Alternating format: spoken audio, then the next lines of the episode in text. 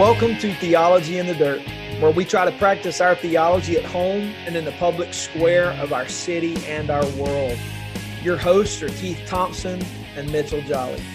Theology in the Dirt is produced by Chris Hayes, and the artwork is by Kayla Sanner. All right, good morning, Keith. Good morning. We are uh, talking about cultural Christianity, and for you guys who've been listening in, we're grateful for you. We've been visiting uh, the idea of being good evangelists, good proclaimers of the good news to our city. And in order to do that, we need to recognize our audience. And so we live in a place where uh, we recognize that nominal Christianity is a challenge for us. And so, in order to speak well, we need to know who we're speaking to. Uh, I was a product of this culture. We've told our story, some of our common story on past podcasts. And so I recognized that I was a Christian in name only. And so if we're going to be good evangelists, we need to know our audience.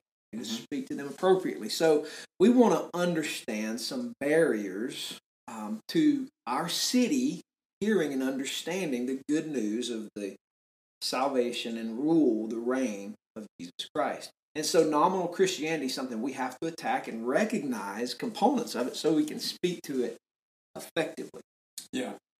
So um, I guess today we haven't mentioned it yet, but we're going to be um, we're going to be talking through and from Matthew 23. Right. Maybe drawing some contrast between 23 and uh, Matthew 5, Sermon yeah. on the Mount. Right. Blesses versus, wo- versus woes. Yes. Um, and um, one of the things that strikes me in this in this uh, passage is that one of the barriers to uh, nominal, or one of the barriers to evangelism, isn't right. difficult and tough and strong language. That's right. So we, we see in this entire chapter, Jesus is dealing with, he's talking to the crowds and his disciples. He's just come off of a conversation with the Pharisees it's likely that they're within hearing distance. I mean, he's, he's going to be talking directly to these guys. Right. He's saying some really tough things about them. And this this isn't the Jesus that you're going to read about in uh, this year's Time magazine uh, right. on, at Christmas. Yeah. Who is the real Jesus? That's right. That's uh, right. the real Jesus wasn't a guy who was just smiley, happy, whatever you want to do with your life kind of guy. Right. Live your live your best life now kind of thing. Right. Jesus had a very specific idea of what it meant to live out the Christian faith and to live out, you know, a life that's committed to the Father. And so he had really, really difficult things to say to the Pharisees. He did. And I think it's important to note because both of us come from this perspective that if we're going to address things like this, we need to see what God's Word has to say. Mm. So we need to be yeah. able to come from the Scriptures. Um, Jesus, and I think it's important to note this, we're trying to imitate Jesus in that. Jesus in Matthew 23 and Matthew 5, the Sermon on the Mount, the blessings and these woes of Matthew 23, Jesus never leaves the text of Scripture. Mm. You go back to Deuteronomy when he preaches about the blessings and the curses for, for obedience blessing, mm-hmm. curses disobedience. Jesus is just preaching the text. And he's making application to cultural Judaism that had gotten in cahoots with Rome and had adapted their external practice of the faith to methods that could just keep peace. Right. And Jesus is standing there going, I wanted to gather you like a hen gathers chicks, but you were not willing. Mm. And so Jesus is speaking to a people about how they have taken the truth and just molded it enough to be now untrue. Yeah. So so there's a component here of dealing with cultural manifestations of our faith that it's deceptive. And the thing about deception is deception is like camouflage. It looks real, but it's not. it's camouflage is intended to make an animal think you're not there. Yeah. And then the next thing you know, it's on the ground dead. Yeah. Right? Deception is intentionally camouflage. Right. It looks good enough, looks right, but it's a degree or two off. And Jesus is preaching to them saying, I was a Pharisee. This is what you need to know. Mm-hmm. And I'm over here saying, Come to me. Mm-hmm and you're missing me because you have done something to the truth and you're missing. And the deception isn't accidental. Right. Because the person who's thrown on that, yes. that camouflage That's right. has done it intentionally, right? Yes. This is not a fluke of nature that, That's that right. the hunter just so happens to look like the forest. Yes. No, this this deception, all this confusion that produces nominal Christianity. Right. All the messaging that comes at us that we have to try to sift through and identify um, what's true and what's not true.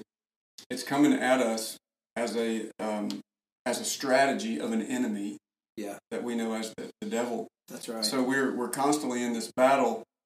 The enemy's sending us messaging. Yeah. And the messages are um, are really really believable. Yeah. Like the ones that are utterly ridiculous, we sort of cast aside. right. But there are things that that we're being told. There are things that our society's sending our way. There are things that churches are sending our way um, that are just flat out false. That's right. They're they're not true.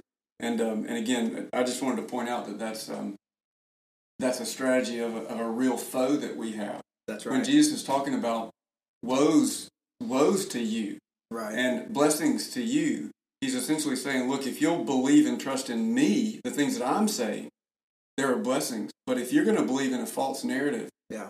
There are real consequences.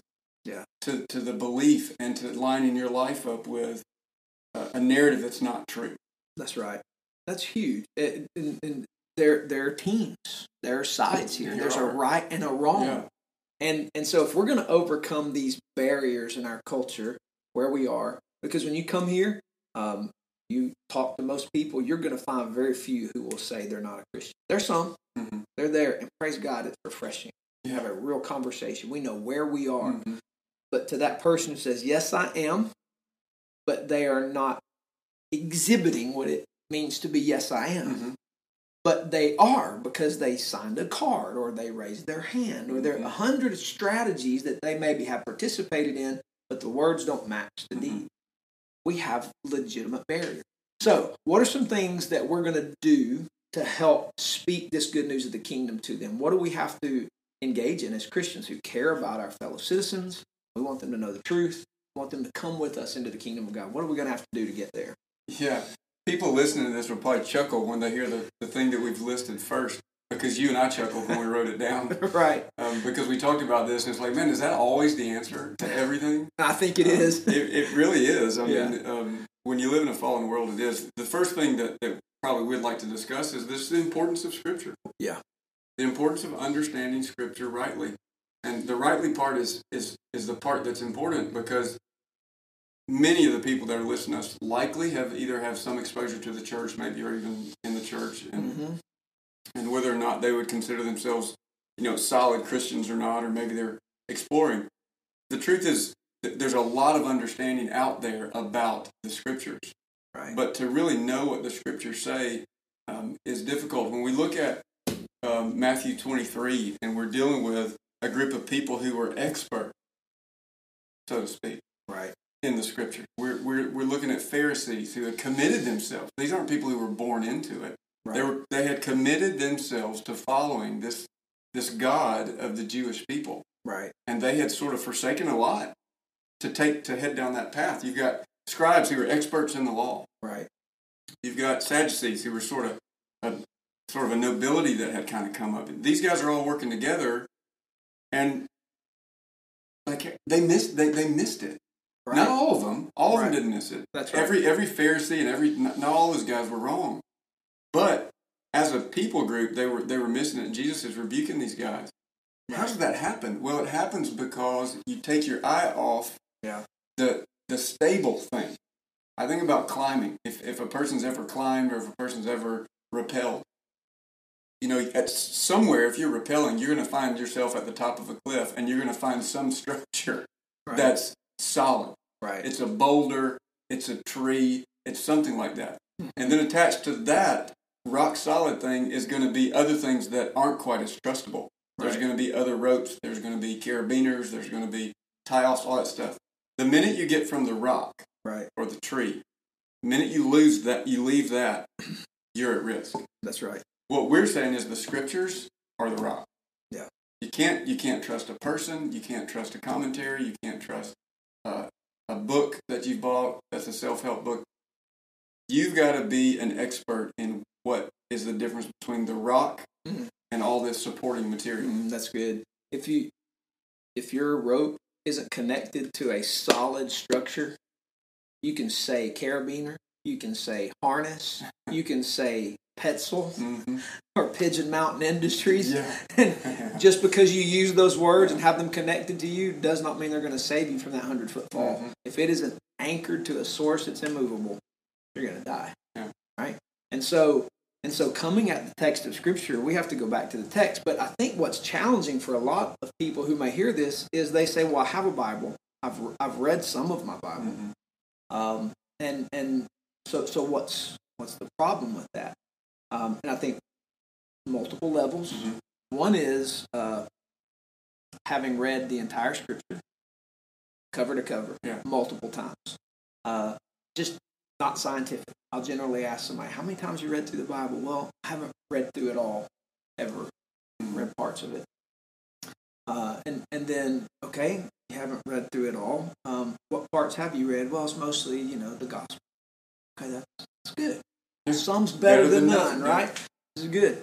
Um, but there's a problem there because it all matters and it's all interconnected. Yeah. And the understanding of one part of it is key to understanding the other part of it. I mean, it's the basic concept of reading, Mhm. right?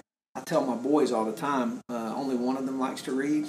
So uh, 33% of my children love to read. The Yeah. other uh, 66% is not so jacked up about reading, but I'm constantly. that's uh, 33 percent higher than my there you We're go. at zero. You're at zero. I got you. Well, if if reading the understanding of how grammar works is important in reading, it's not just the volume. You read it all. It's understanding the relationship of a word to a sentence, a sentence to a paragraph, a paragraph to the entire book. Because if I isolate a sentence from the context of the rest of the book, I might say true words and radically misapply. them. hmm So this is a deep issue. Yeah, and I would argue that the Bible is written with that expectation. I agree. I would argue that the, the divine author of Scripture Yep. has written it in such a way that it makes sense. It only makes sense Yeah. to people who know the whole story. Yes. That meta narrative, right? That's The- our going all the way back to another episode. Yes. If if we don't, if you don't understand the whole, the, the the Bible needs to be understood holistically. That's right. Um, if you're hoping to take bits and pieces and understand it at a level that actually is life saving, Yes. it's it's um it's an exercise in futility. Yes. That's It's, it's the right. it's the same as hanging from the cliff that's you know 800 feet high, and right. someone saying, "What is this rope tied to?" And you say, "Um, it's tied to a rock. Have you? Do you, are you sure it's tied to a rock?" Well, I didn't examine it. Right. I, Right. did, I didn't really take a look at it. Right. Um, most of these guys out here always tie off to a rock. So I'm just assuming that I'm tied off to a rock. Right. Right. Going at the scriptures one verse at a time here and there, relying on some sage to make sure that you're getting it correctly, Right. or the messaging that you're hearing is trying to sift through all that is it's a it's not it's just a bad idea. It is a bad idea. Absolutely. I think it's important to note here, and, and this doesn't play well sometimes inside our circles because it comes off, and I've actually heard from people who will say, well, that just feels like a legalistic thing you're saying. Yeah. And, and, and what I what I take them and what I'm saying is you need to read your whole Bible multiple times through, mm-hmm. over and over again. Do the hard work of connecting. Oh, I heard that phrase somewhere else before. Where did I read that at? It seems like he's saying this from somewhere else. And when, when that starts to happen, you start to realize he is. He said that back over here. And and, and people say, Well, you're making it hard. And I'm going, Well, some things are hard hmm right? Just because it's a challenge doesn't mean it's undoable. You're putting together a piece of furniture that you bought at a store somewhere. You don't throw the instructions away. Yeah. Now, some men might do Yeah. that. I'm not that Yeah. sharp. I have to follow the instructions. But if I don't follow the instructions, I'm going to have a jacked up piece of furniture, right? And it may be difficult for non handy people like myself. But if I follow the instructions, and it may be a challenge, I'm going to have a nice product at the end. Yeah. Well, it may be a challenge, but if I'm not following the instructions, I might miss what God has in store for me. Yeah. So it's work, a little bit of work. It's a challenge to get to the intent of the text. Yeah. And there, Jesus is going to talk in, he's going to begin the Sermon on the Mount, Matthew 5, with blessings. Yeah. these are the blessings that are come to people who are a certain way, right? Yeah. He's going to preach to the Pharisees and, and scribes and, and these guys in chapter 23. Woes, which is the opposite of blessing. Right. It's, um, you know, this, this idea of calamity. Right. Calamity is coming to those of you who ignore this. Right. So, is it worth the effort? Yes. Yeah. It is worth the effort. Yeah. It's worth the effort in the sense that, you know, we're going to be with Jesus forever. But right now, like the kingdom has come, Mm-hmm. right now in this life, Yeah. there are blessings for those of us who organize our lives consistent with the way that the world actually works Yes. and not with the way that seems right to us. That's right. Um, Well, the scriptures tell us how the world works. Mhm. Right. And, and and when we line ourselves up with that, then we fall into that place of receiving the good order of Yeah, God, the yeah. blessings of God. So understanding the scriptures is absolutely essential. These are a couple examples. That you, we could pull volumes. We could do a whole series on misused Bible passages. Right. Um, one I, I, I mentioned briefly uh, was Matthew chapter 18, verse 20. Where two or three are gathered in my name, there I am. If I've heard it once, heard it a million times. Um, well, there's only two or three of us here today, but because we are, the Lord's here. And uh, every time I hear that, I want I want to put my head through a wall, like forcefully. I want to Yeah. run through a brick wall out of frustration and anger because that's an example of isolating a sentence away from a paragraph and a paragraph away from the whole book. Jesus isn't. This isn't witchcraft. We don't conjure Jesus' presence by numbers. Yeah. That's not what he's saying. He's quoting from the passage. He's coming from Deuteronomy, I think chapter 15, where he's speaking about prosecuting a case of wrong on the evidence of two or three witnesses. And when dealing with sin, Matthew 18, 15 to 20, Jesus says you treat it like that. You need to do it in community. It needs to be done in fellowship because I'm a Trinitarian God. You're a Trinitarian people. We live life in community. Therefore, you're not isolated from one another. Sin's atmospheric. It's communal. So when it's there, you do it like this. And he said, when you do it the way I've instructed you to do it, I will be there making sure it goes according to my plan. That gives me goosebumps. Yeah. That gives me hope. Yeah, it's very Right. But if I turn it into a conjuring tool, now I'm on a different team, man. I'm I'm I'm in a whole different place there. Yeah. And that see, that's how it's off. I quoted Bible, man. I Yeah. used the Bible, Keith. Yeah. Come on, man. That's true. It's truth, right? 'Cause it came out of the Bible. It's like, well, Yeah, it's it's it's very fundamental. Everybody understands that to under, to get to get the story, you got to get the whole story. that's right. You know, we we get it. We we see it happening in the news. Right. Everybody's got an agenda. Right. Everybody's got um, you know language. Language happens usually on purpose. Right. And the truth is, the writers of, of the of these books in this Bible were doing it on purpose, Mm-hmm. and they're leveraging the history and the context to communicate a message. Right. And the message is, is um, the message is it's not legit if, Right. if you take it away from all that. Like that's just no one hearing this is going to be surprised at that. Right. Yet we're not surprised when we just sort of pull a um, try to pull a principle out of a sentence when that's that's just not what's going on. Right. And so we have to do some work of asking, what does this mean? What does it mean in the setting? What does it mean in the context of the whole scripture? And what's the author's intent? Right. And we have to do some work. So getting scriptural understanding is going to be key. I think just as a side note here, this is a, gr- a great way to do evangelism in our city is do Bible study with people. Mhm. Um, every time somebody comes into one of our small groups, comes into a worship service, teach the Bible, teach it accurately, model how to study it and our teaching of it, dive into the meaning of the text and ask those hard questions and get to the point, and it can begin to uncover the deceitful nature of maybe integrated beliefs that are off. Yeah. And it helps somebody to see, oh my God. Mm. And when that starts to happen, that's powerful. Yeah, and there's something supernatural about this book. Yeah. See, we're we're not just dealing with natural things. Yeah. We've already said we have a supernatural enemy, but we also have a supernatural God who is moving on our behalf. That's right. The Holy Spirit, when we open the Word and we read the Word, the Yep. living Word, Yep. something supernatural happens. That's right. So, um, and, you know, when we're wrestling with a proper understanding of, of this text, the Bible, Right. what comes with it is a power that otherwise we don't have access.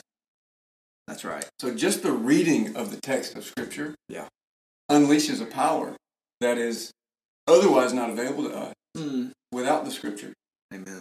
So the Holy Spirit is gonna, you know, we're we're sort of we're grabbing a super weapon. You Yeah, know, when right. we open up the Scriptures and we begin to read from the Scriptures themselves and we understand them properly. When it comes to trying to do evangelism Mm. and to get people's eyes to open and ears to open to, to things that are true That's and to see the world in a way that, that's right. That's right. Well, even even in the Revelation, right? John, read this aloud. The Lord wanted that read.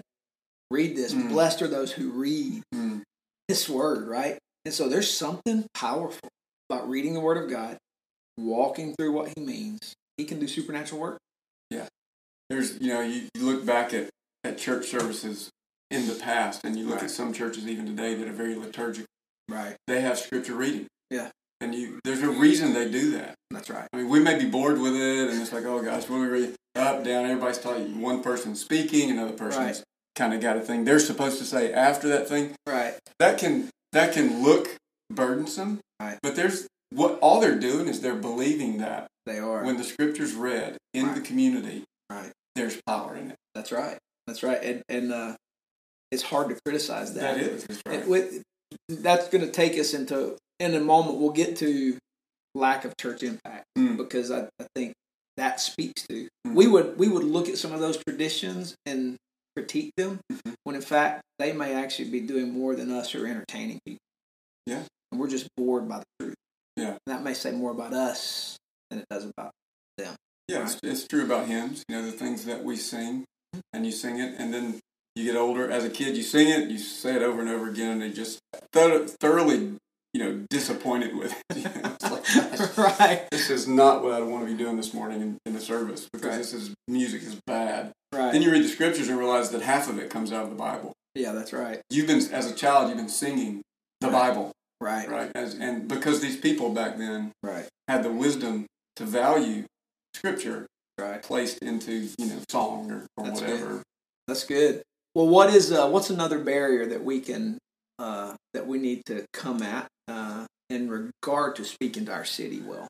Yeah, so there's a couple of things that we that we had talked about that kind of go hand in hand. One is having the having the boldness as Christians, whether whether some whether you're a pastor and you're speaking in front of your congregation, whether you're a Christian having a conversation with a group of folks in your home or maybe at work or whatever, but being being willing to say things that are difficult. Yeah. Um, and there's a lot of nuance to that. This this isn't saying you're you're bashing people. Right. That that is not the point. Right. But the, the the other extreme would be to sort of handle things in such a way that it's always, and this is a word that could get get us in trouble, but it always seeker friendly. Yeah. Right. Like it, it's we, we've got to be very careful with the message of the good news of Christ, and we've got to give it in such a way that it would never be offensive. That's not a biblical view of Right. evangelism. That's right. Now, of course, you can you can take that to an extreme and become offensive, Right. Right. which is also not a biblical view of evangelism. But the, the point we're trying to make is there are truths about humanity. Right. If you've got a biblical view of, of humans, Right. that is it's just it's, it would make us feel bad. Right. And it's very contrary to the sort of the, the emotion of the times right. which is that humans are really ultimately good. The message of the gospel and a lot of things that have to be said Mhm. won't make us feel good. Yeah. Jesus has given us a great example of that in the 23rd uh, chapter of Matthew, where he even says to the he says to these guys that they're like serpents. They're they're a brood of vipers. Right. They're how are you to escape being sentenced to hell? That's hard. Now, is that should we should we sort of from the outskirts of the of the community there make our way to the front and so and say Jesus, this is bad strategy. yeah. What are you doing? You're running people off. You, you're wrecking this whole thing, right. right? Right. That's ridiculous. You'd never say that to Jesus, but it really is what people say now. People say you can't say it like that. Right. That's right. I don't know what kind of look he had on his face when he was saying this. Right. I think it's possible that he could have had a look on his face of compassion and concern. Um, I don't know. I don't know how he did it, but I, I do believe you can say really difficult things to people, Right. and they know because they know you. Yeah. This guy's concerned about it. Absolutely. I think it, I think it's important to note right here. We're talking about the barrier of probably not making the right application of scriptures to hard things, Mm. and the solution is to bring the scriptures to bear on hard things. Yes. And and and and I think what's what's interesting to note here is the end of that passage. Jesus, I, I think it's frustrated love. Mm. You know, uh, and, Yeah. and and and th- I think there's an anger. Anger. I don't want to psychologize Jesus, but anger is a secondary emotion. Mhm. We know that, right? So I think there's a, a frustrated, angry love, and and love spurned creates anger Mhm. because there are exclamation points here. Yeah. Jesus is not being soft toned; he's yelling this. Mhm. But he says, "I wanted to gather you together like a hen gathers her chicks, and you weren't willing." So this Jesus, who is the eternal God of the universe, is preaching from the text he gave Moses in Deuteronomy. And he has been here with these people. He's lived a life. He has healed. He has brought the kingdom near, and they have spurned him. And there's a frustrated love that is spilling out here. And he is making hard application. He calls them serpents, he's recalling Genesis 3. Hmm. You're on that team. Hmm. You're the seed of the serpent. I am the descendant of the woman and and you're either with me or you're on that team. And and my hunch is they knew exactly what he meant. Mhm. They were experts in the law. Yeah. They knew who the serpents were. You, you, you're, so you're telling me we're seed of the serpent, and you're the seed of the woman, because that's been the conflict all Mhm. along. Yeah. And he was he was saying hard things to how they have used his word and abused it Yeah. where they were. It's mind blowing to to remind ourselves that Jesus was there, Yeah. in the wilderness, when those people refused to to accept and follow His good plan for them. That's right. He he was there when they rejected the manna. He was there when they rejected Moses. He was there when they built a, a Right. golden calf. He, Right. He he's experienced this That's right. with human beings That's right. forever. and That's he's, right. he's sitting here having this conversation with a group of people, and it's just happening all over again. That's right. Um, and instead of instead of us hearing from God from the mountain through Moses, Right. the, the, the words are coming straight out of God's mouth, That's right. and He's saying, "Look, Yeah. some things never change." That's right. And I, and I think solution to this is all of us as as priests of God. We believe in the priesthood of the believers. So there's not a, a, a tier of Mhm. more important, less important. We're all priests of the Lord, have the Holy Spirit. Is what I call the willingness to speak prophetically. And what I mean by that is speak like Isaiah, Amos, Jeremiah, Daniel spoke the word of the Lord to their setting, their time and place. They saw the abuse, they saw the problem, and they applied God's word to it, and they said it with mouths. Mhm.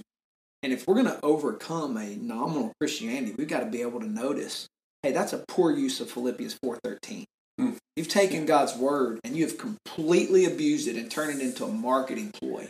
Right. And I'm quite certain Amos would speak to that. Mhm. Repent. Yeah. and be willing to do that. Mhm. Because what's at stake is maybe heaven or Yeah.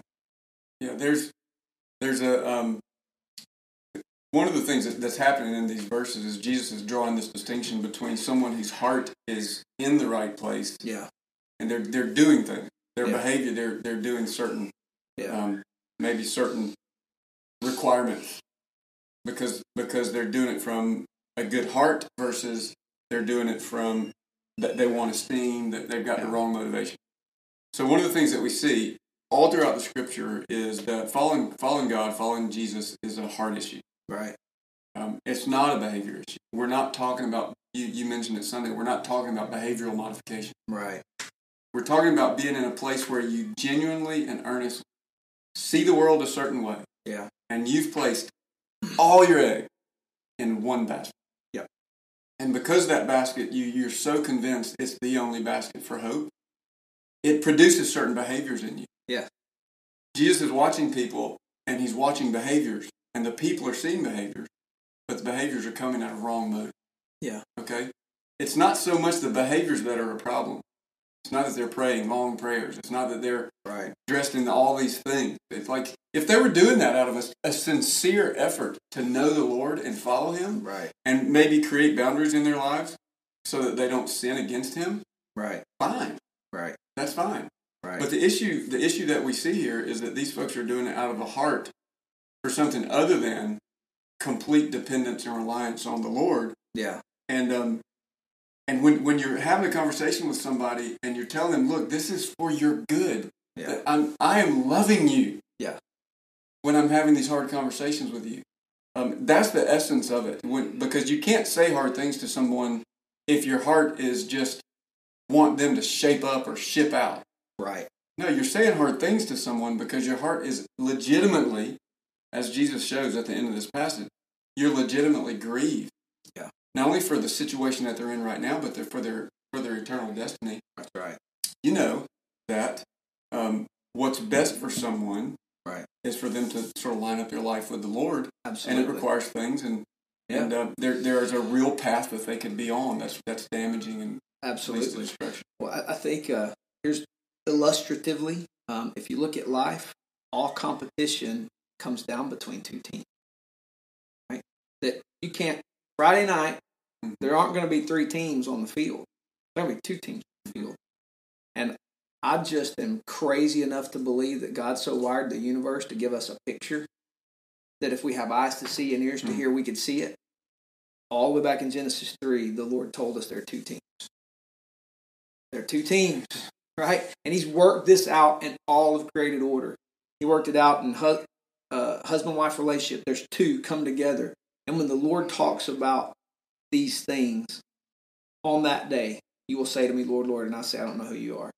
Matthew 25, sheep and goats. So what come what it comes down to is you're on the team or you're not on the team. And if we care, if we truly care, and we see they're not on the team and we say nothing, we might not be on the team. Right. That, that's evaluated for me. Really believe that? yeah, do I really believe this? Because if there are really two teams here, there's no three teams. There's no in between team where the Lord at the end goes, oh, that's the pool to pick from, any, many, miny, mo. That's not how it's going to happen. I'm a sheep or I'm a goat. I'm a weed or I'm wheat. hmm Uh, I'm on the team or off the team. I'm a seed of the woman or I'm a seed of the serpent. Yeah. And Keith, Dad, gum. If that's true, then prophetic speaking isn't mean, it's life saving. Yeah. There's the, there's this great passage in the book, um, Why Revival Tarries, Leonard Ravenhill. Mm, It's a story about a man named Charlie Peace. mm, You can look it up. I won't. I can't give you the whole story, but he's he's being sentenced to death. He's on his way to the gallows, and some priest is reading him his last rite. He gets almost there, and he's had he finally has just had enough. mm. He's like, "Listen, you're reading this stuff to me about you know hell and all these awful things that are about to happen to me if I don't if I don't repent." Mm, and you're reading it in such a way that I don't think you even believe it. mm. Wow. And, and the thing is, if I believed what you were reading to me, I would crawl on my hands and knees across glass if necessary, all the way across England to tell one person about, to, to, to help them avoid Yeah. that destiny.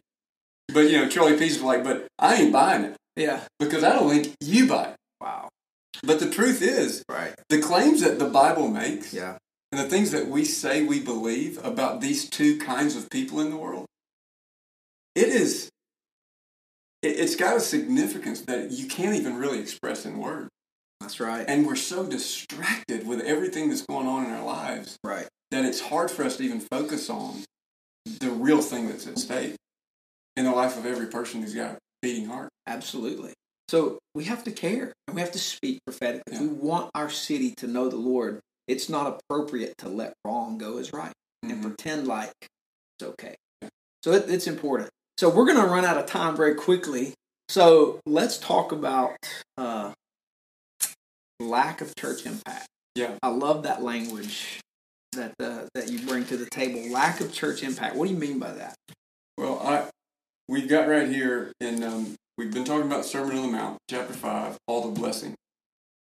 Right after Jesus finishes talking about blessings, he says to he says to the church essentially, Mm-hmm. um, "You are the salt of the earth.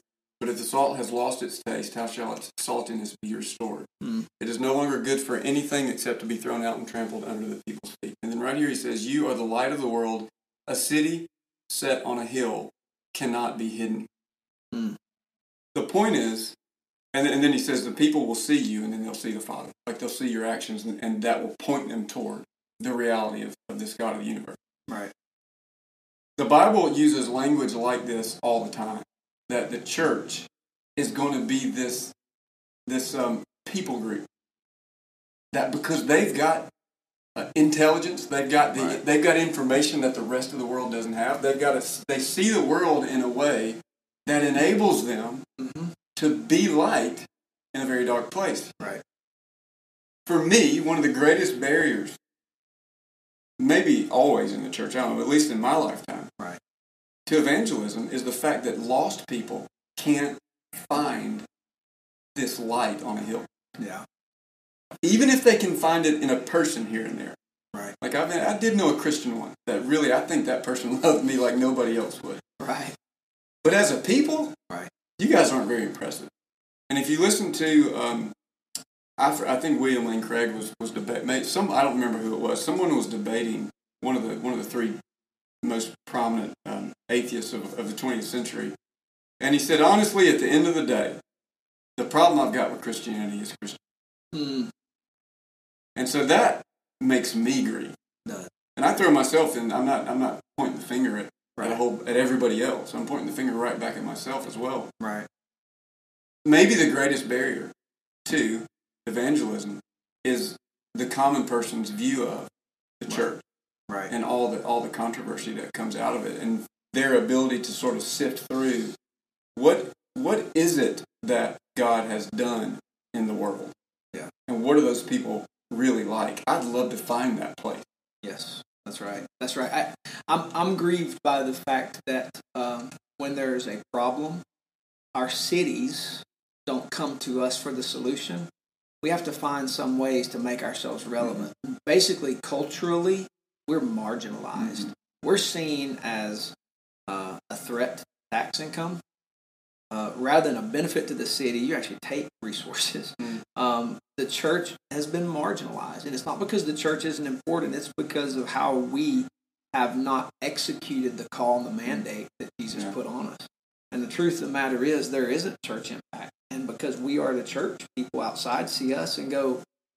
Well, I, literally, someone told me one time in an evangelistic conversation in our city um, that they have seen nothing from the local church that makes them believe that the message they preach is real. Hmm.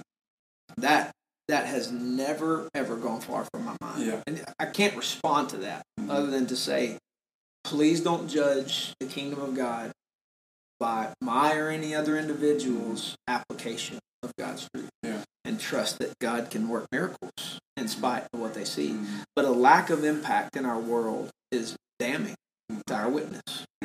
And the early church was different Yeah. Um, I, I get it. There, there are some people who are never going to buy into Right. this message. Right. Everyone is not going to be in heaven one day. That's right. There is going to be a time. There's going to be a judgment, and there's going to be a separation of the the sheep from the goats. There's going to be that group that just will utterly reject it, regardless. Yeah, that's right.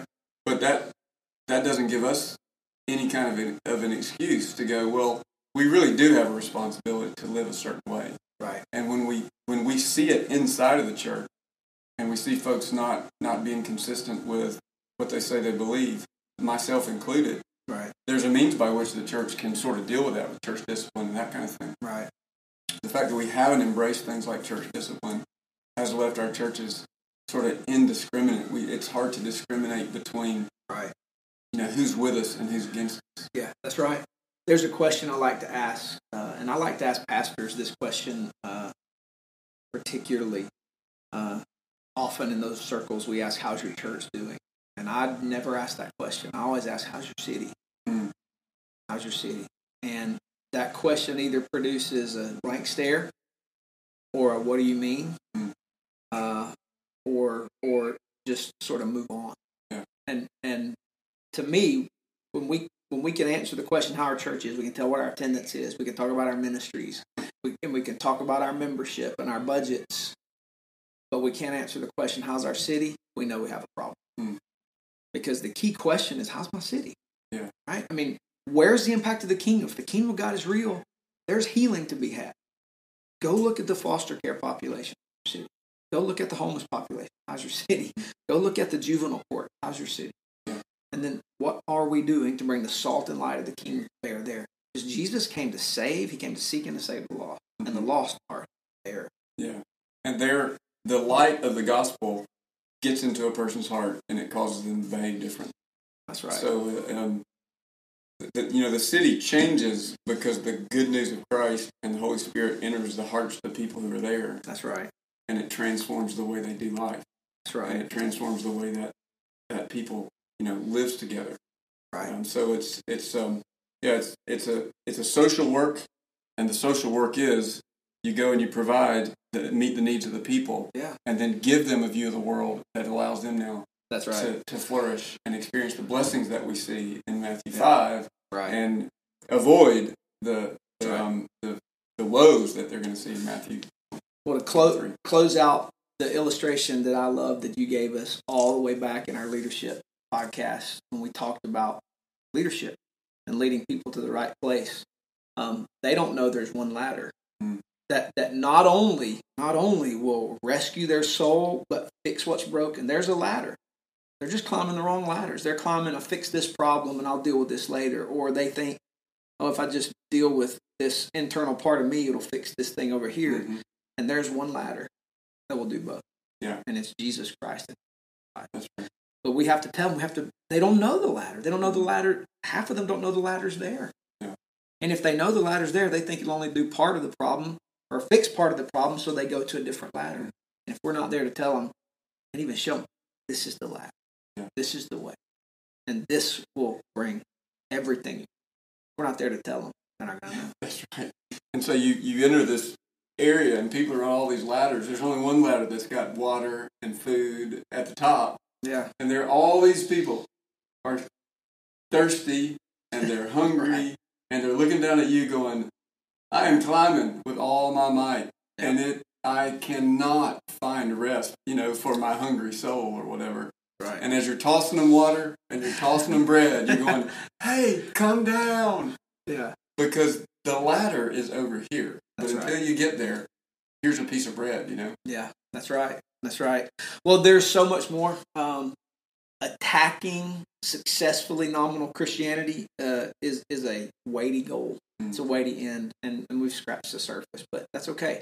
We're going to continue to do it on some subsequent podcasts when we talk about components of our nominal Christianity.